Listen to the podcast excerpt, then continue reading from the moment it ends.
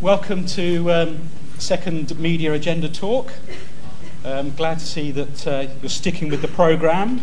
Um, just a couple of uh, little announcements before we get to tonight's business. Firstly, that for those of you with enough stamina, don't forget that there is another event at 6:30 when Prof- Professor Robin Mansell is giving a lecture about her book, her new book about imagining the internet policy challenges, and that's at the new academic building. So when we finish at about 6, 6 or 6.15, you need to get the hell out of here if you're going to that and get across to the new academic building. It's going to be a very, very good event, very good lecture, and obviously Robin some of, will be teaching some of you as well. So I do recommend that if you can, if you have the strength.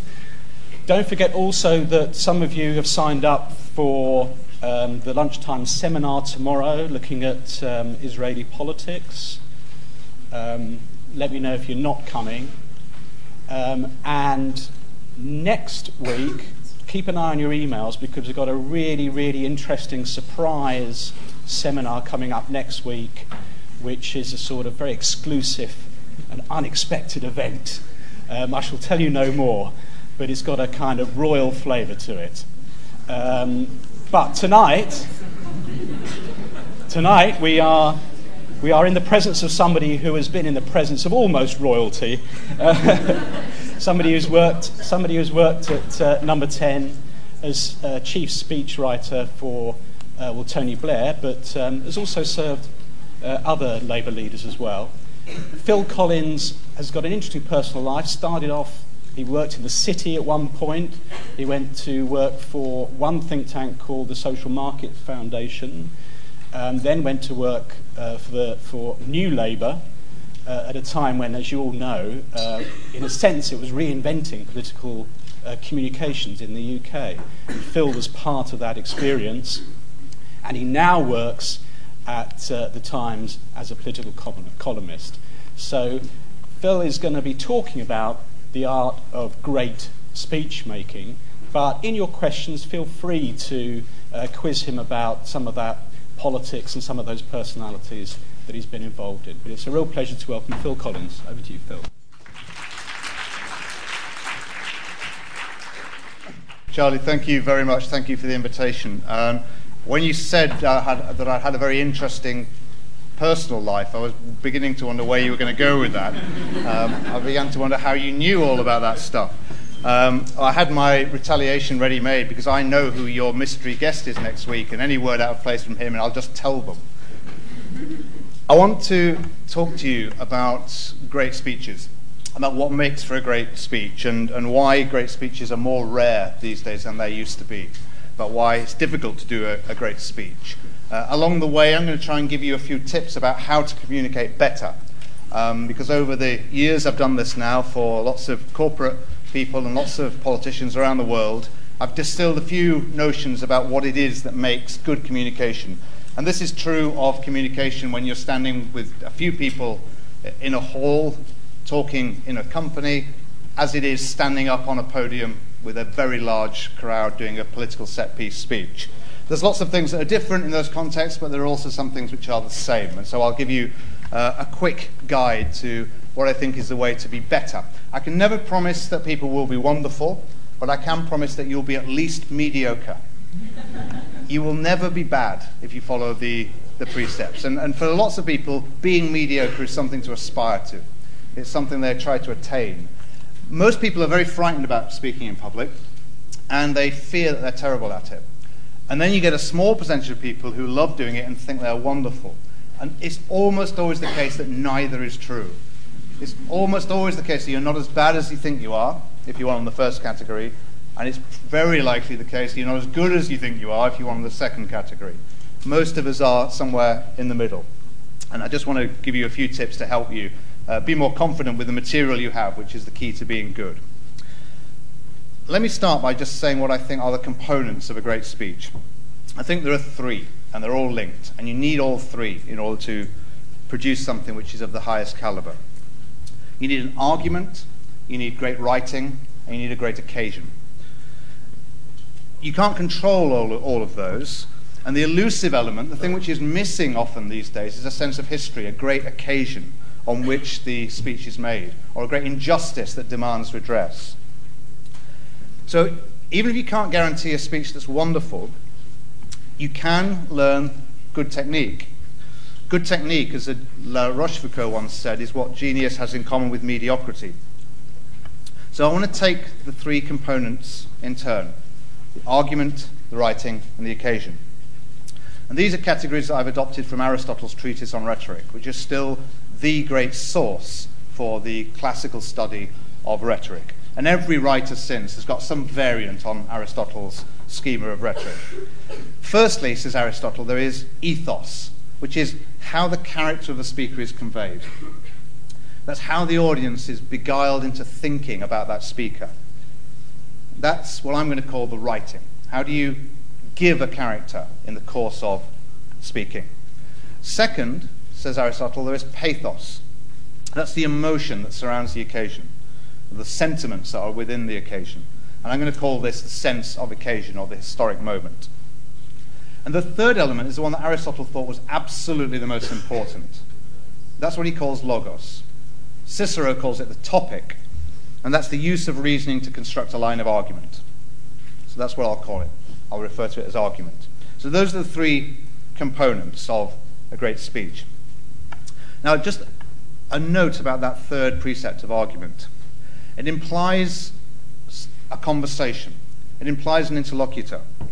And a good speech is actually a dialogue that just looks like a monologue. It looks like I'm up here on my own, speaking uninterrupted. But actually, within the argument, there should be a dialogue. I should be arguing as though with someone else. It's a staged argument. The alternative argument is hidden within what you're saying, but it shouldn't be something that no one can disagree with.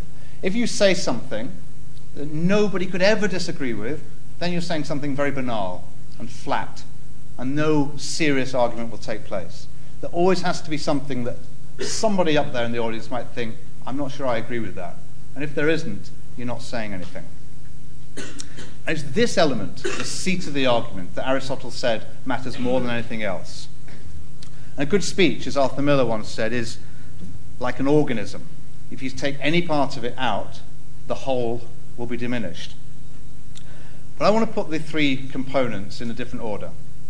I want to say that the reason I think there are fewer great speeches these days than there were is not that nobody's capable of good writing anymore. It's not that nobody can think well. It's just that there are fewer occasions on which great rhetoric is demanded. There are fewer causes worthy of great public rhetoric. So I'm going to take pathos as the main thing, and that's going to be the main reason I think there are fewer great speeches. But let's think about the central proposition that Aristotle had first about the argument. Here's where I want to distill what I think I've learned from doing it and seeing people do my speeches either well or badly. And in questions, I'm quite happy to come back to people who've done it badly because it's always more interesting than people who've done it well. There are essentially six things, I think, that we need to learn. And in chronological order, as you're sitting down to prepare the script, firstly, think hard about the audience. Who is it that you're talking to? What do they think already? What do you know about them? What level of intelligence can you expect from them? What level of information do they already have about your subject? You've got to be sure that you get your register appropriate to those people.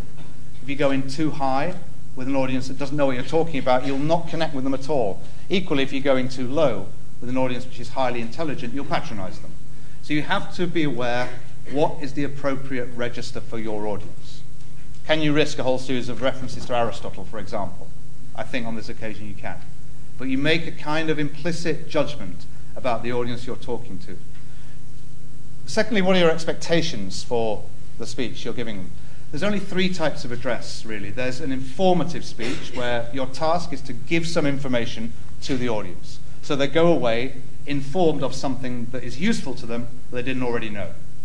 And this part of this speech is simply me relaying some information to you, which you may or may not think is useful, but that's my function.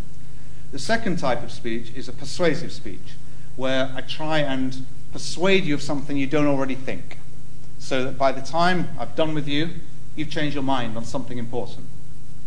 And the third type of speech is an inspirational speech, where I'm trying to bind you to something and I'm trying to get you to do something that you weren't inclined to do before I began. Now, almost all speeches will have elements of the three components, but you should always be clear which is your primary task. Are you essentially trying to inform your audience, or are you primarily trying to persuade them, or is it mostly about inspiring them? And that will help you select the material. What are your expectations for the speech? What are you trying to achieve? The third thing is this question of the topic and the argument, which I'm going to come back to in a moment. The fourth thing is about the language you use, about the actual writing. Most writers start writing far too early. Speech writing is mostly about thinking before writing and then about editing after writing. The actual writing bit in the middle should be relatively easy. You should spend the bulk of your time contemplating your argument, working out what is it in a nutshell I'm trying to say. You should be able to write it on a post it note. This is my argument. It should be a proposition, or, or at least a question that you're going to supply an answer to. And that should then govern all the material that you select. Before you've got that, you're not ready to write. And most people start writing far too early. They just have a load of stuff, a load of words, but they don't have an argument. There's a lovely uh, analogy for writing that Jacob Epstein, the sculptor, once used. He, was, he did a, best, a bust of Ernest Bevin, the Labour Foreign Secretary. And he was asked, How do you get such an amazing likeness of Ernest Bevin? And he said, Well, what I do is I just take a block of marble and I chip away every bit that doesn't look like Ernest Bevin. and some people write like that. It's as though they get a dictionary and then try and take away the words they don't need. And you can't really write like that, it's, it's disordered. You need to have a sense of where you're heading so you can select the right material. Then, fifthly, there's the individual, there's you. There's got to be a sense of the person in this speech. At the moment, what I'm describing is composition, I'm describing an essay. But for this to become speech, it has to have a sense of an individual who's about to deliver it. And there's all sorts of ways in which you get yourself into the process. And then finally, there's the trick of actually delivering the thing on the day when you stand up and, and speak it. And the crucial thing is it should not be your first time hearing it when you actually stand up there and start to speak. For so many people, they haven't rehearsed at all. And they stand up and they start to speak, and this is the first time it's ever come out of their mouth. And that's extraordinary because when you speak, you can hear sentences that don't work in a way that you can't necessarily when you see it on the page. When you're writing an essay, you must have had the experience of saying something on page four, which you then realize you say again on page nine. When you say them out loud, you can't do that because you immediately think, I've said that before, and then you bring them together. So, speaking is a wonderful form of editing. So, speaking early in the process helps writing. And so few people speak it out loud, which was something which is designed for speech, is an extraordinary omission. But it's very common. And that's the best form of writing, to, to learn to stand up and speak it. What you find also when you do that is you begin to learn it. You begin to learn it. Anyone who saw Ed Miliband speaking to the Labour Party conference will probably have thought, what a remarkable feat of memory. Actually, it's no big deal. Politicians used to do four hour speeches from memory in the 19th century because during the process of preparation, if you're doing it properly, you will commit huge chunks of what you've prepared to memory, almost without trying. If you are then trying on purpose in order to get people to write in the newspaper that you've done a great feat of memory, then you'll add in sessions of preparation. But he will have had loads of that in his head just through the process of writing in any case, as we all do. There's still got, I can cite huge chunks of speeches I've worked on, just because it's hard to get rid of them once you've done, gone over them so often. So let me come back to that one I, I left uh, unadorned, the argument. This shouldn't really need saying, but it always does. You've got to know what your argument, argument is. You've got to be able to summarize it in a sentence. Now, my argument tonight is that speeches need to have a clear line, good writing, and address a serious issue. And if any one of those three is missing, then a speech might be good, but it's never going to be great. But it's amazing how many speeches don't have a clear argument, or they have fragments of an argument, a suggestion here, a hint there but not a real argument that drives all the way through. And the reason those speeches don't work is that the writer has not stopped to work out what their central idea is. And none of them are developed into the dominant motif of the speech. If you don't have that, it's very hard to know what materials to select. It's hard to know what facts you want. It's hard to know what supporting arguments you should be looking for. And the moment you know you've matured as a writer is when you delete a really good line because you know it's not relevant. It's very hard to do, especially when you're starting and you love a line and you become it's precious to you and you become attached to it, but you know it doesn't strike off your main argument. It's not really relevant, so it has to go. You have to become ruthless about it. You have to kill it off. It's always harder to do that with a joke, and most jokes that people insert into speeches are not strictly relevant to the argument. And if you're really tough with yourself, you'll take them out and get rid of them. And if you have comedy in a speech, it should flow from the argument, not depart from the argument. And that's, this is the context in which you have to think about the soundbite. Because the way in which you capture your argument as vividly as possible is what's come to be known in a slightly derogatory term as the soundbite. But there's nothing new about this. To be or not to be, that is the question. And it is the question. It is absolutely the question of the play. It's the soundbite. That's the bit that would have been clipped on the news. That's the bit that Alastair Campbell would have said, we're going to have that bit on the news. Because when you're doing a political speech, you are going to get six seconds on the news, whether you like it or not. So you might as well have the best possible encapsulation of your idea for the news bulletins. And it's a good discipline in any case to try and think what is my central argument and what's the best phrase I can think of to describe it. It's a very good way of forcing the discipline of sticking to that central argument. Now let me move on to the second element of a really good speech, which is the writing. Now, the connection between thinking and writing has been noted very many times. And I find it quite hard even to think at all without writing it down. I think when I write. So I often find my thoughts through writing. I sort of think of writing as arguing silently. And that's the origin of, of, rhetoric as a classical discipline, in fact. It evolved as an act of persuasion, but also of discovery. And the classical philosophers thought the skilled use of rhetoric helped to unearth the truth. And that's what originally a speech was trying to do. Now, it also, rhetoric from the very beginning had another connotation, which was that of being duplicitous. And Aristophanes talks of Plato's cloudy rhetoric as though it were a set of lies. So we've always got this dual meaning in rhetoric. It was a search for truth, at the same time, it was the attempt to pull the wool, wool over your eyes and to persuade you of something that wasn't true. But above all else, just try to be clear. Your writing style has got to try and give an argument, not to get in the way of an argument. And people always often used to ask me when I was writing speeches, where do you get your ideas from? I was always tempted to say what the poet Philip Larkin said when he was asked the same question. He said, someone asked him, How did you find the metaphor of a toad to stand for work? And he replied, Sheer genius. And the truth is actually that I borrowed them all. And a good writing style comes from reading. And most writers are readers before they're writers, and they're constant readers. And reading off the subject is crucial and reading people for the love of their prose is absolutely crucial. It, that's more important than getting the information from them. It's the music they are after. I mean, Scott Fitzgerald once said that a good style doesn't form unless you absorb six good authors every year. And in the amalgam of all those great writers, you find yourself discovering a style.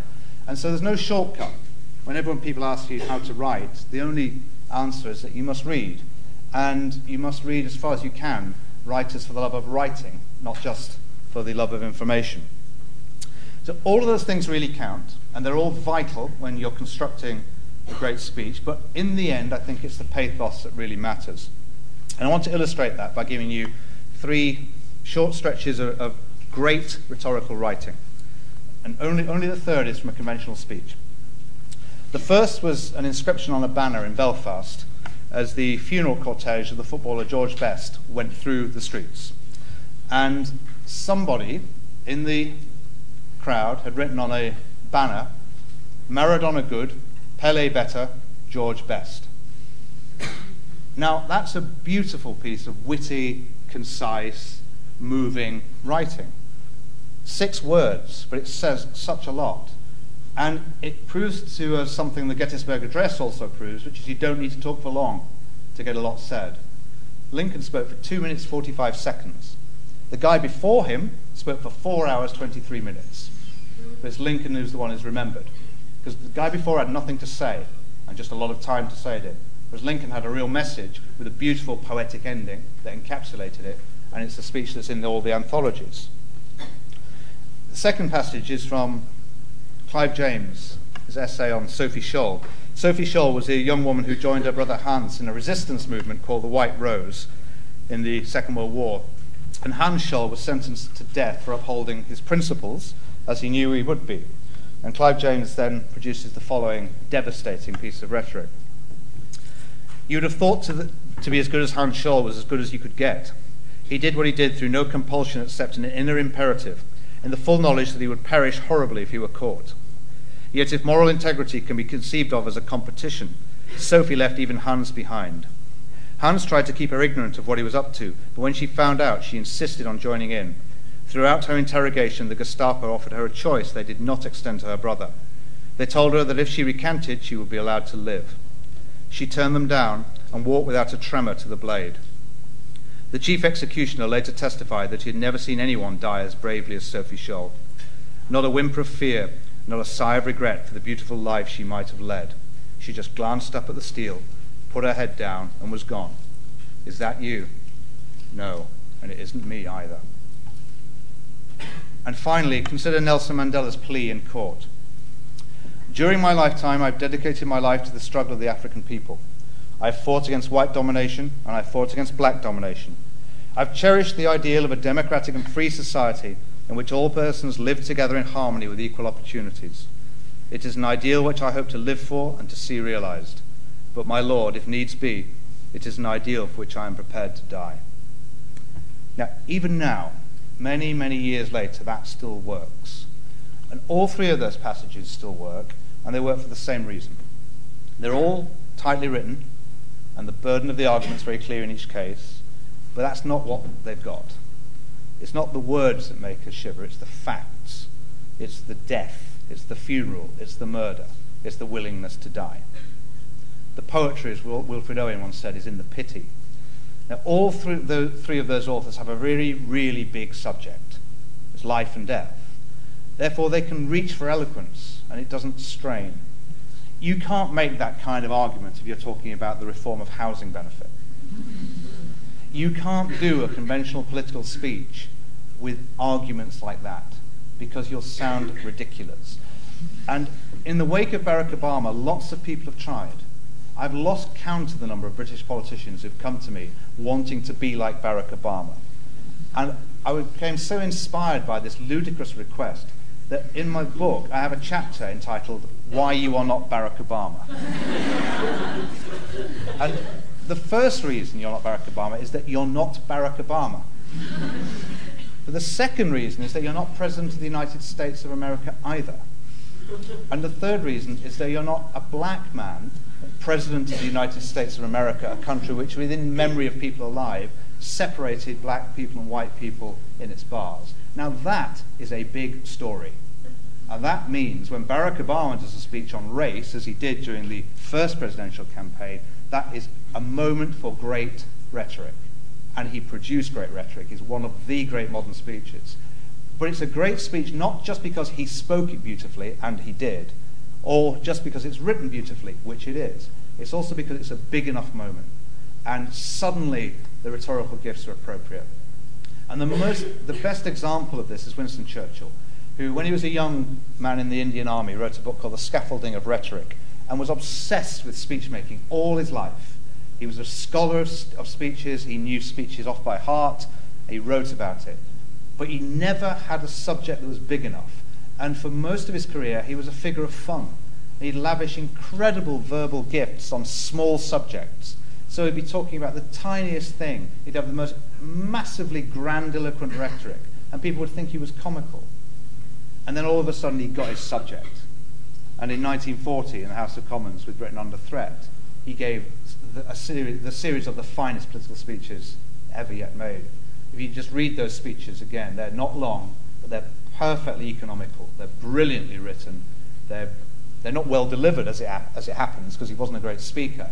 Uh, they read rather better than they sound, but they read remarkably. And again, it's not just the writing, it's the facts. And in fact, Churchill's a good example of the way rhetoric can be close to untruth, because if you were to measure what Churchill told the House of Commons in 1940 against the real facts of the state of the war, Churchill he'd never get away with that speech today. Never get away with it today because there'd be so much media attention saying, You're telling us lies. The Germans are coming, they're going to get us. And you're telling us it's all going to be okay. It's not going to be okay. And in truth, he wasn't sure it would be. But he was doing an inspirational speech.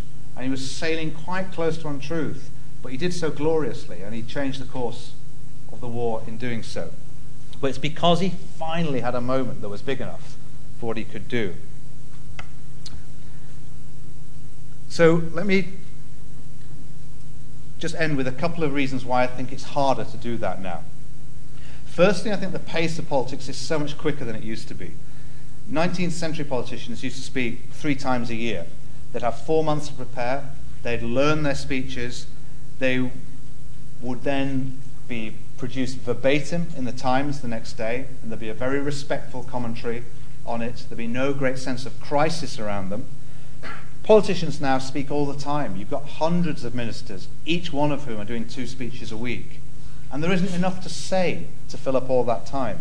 Their diary is just a sort of tyrant, and they just have to go along to the housing conference and do 22 minutes, which has been written by a civil servant. And it's not surprising in that context. There isn't any great rhetoric. So it's not really the writing that's the problem, it's the, it's the pace of politics. These days they say there's only two types of politician the quick and the dead. and you've got to keep going. There's so much, so many moments in which you've got to go out there and speak. But the real difficulty is you can't manufacture the pathos. Politics is smaller than it used to be as well in, in rich countries. This is not true in most of the world, but it is true in the rich democracies.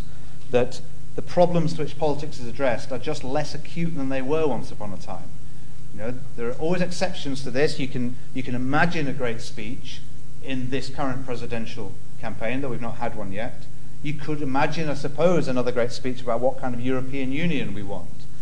But generally speaking, the great big arguments about injustice are not happening in quite the same way in the rich democracies as they were. So take something like the credit crunch, which has been a vast and difficult and complex thing. It's very hard to make great rhetoric out of that because it's so technical. It's very difficult to connect it to a, a fairly simple sense of justice denied. And without some sort of cause, great rhetoric can't really fly. Now, of course, there are great speeches being done in India all the time at the moment. There are great speeches being done in other parts of the world.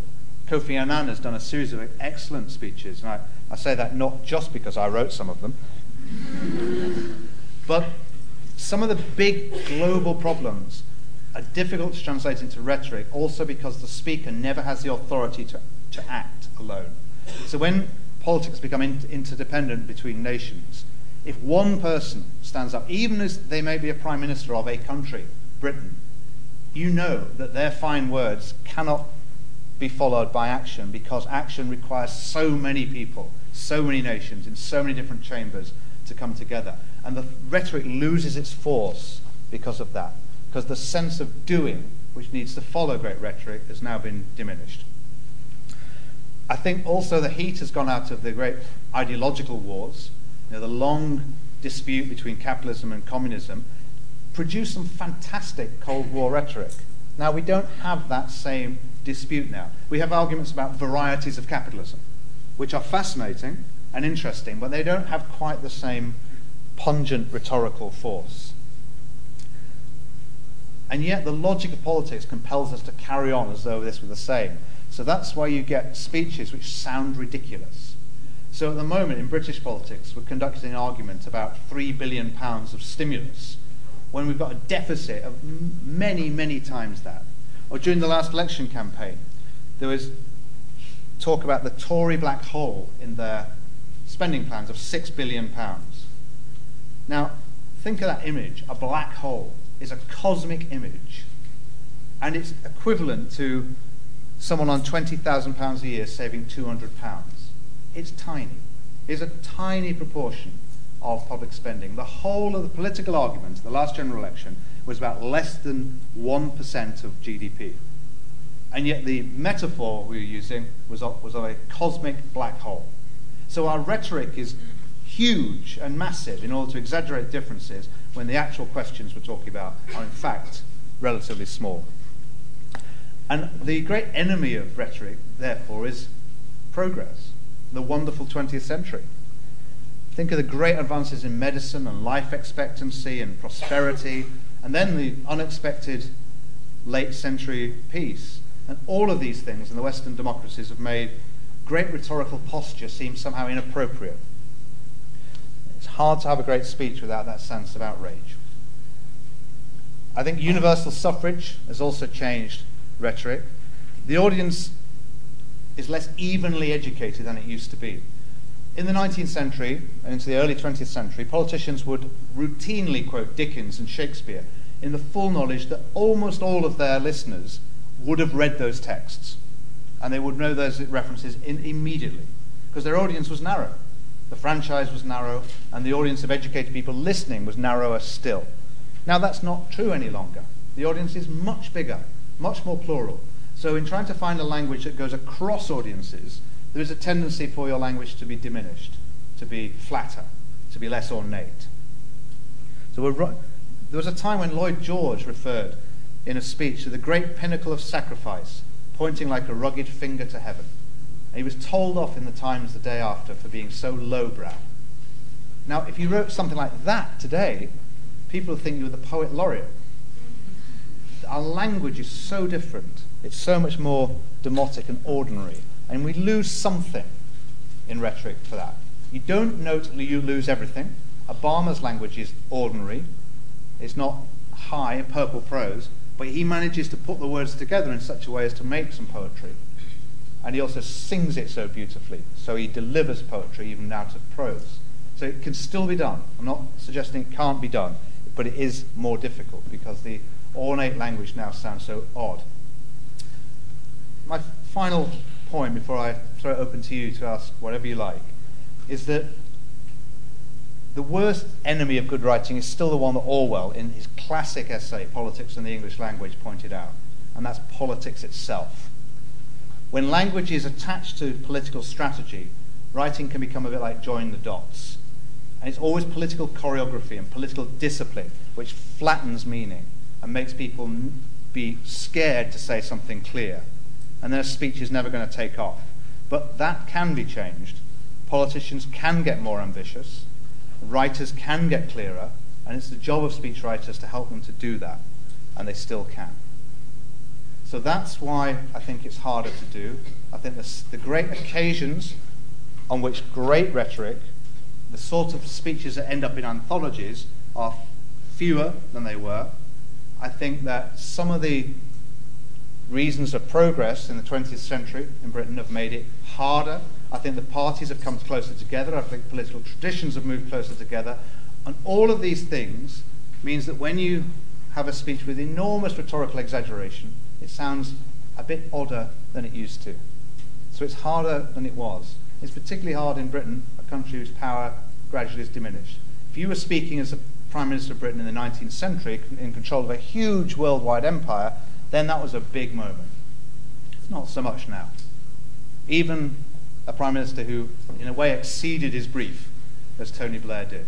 There's still the sense of you're only one amongst many, and it's much harder in those circumstances. Over to you.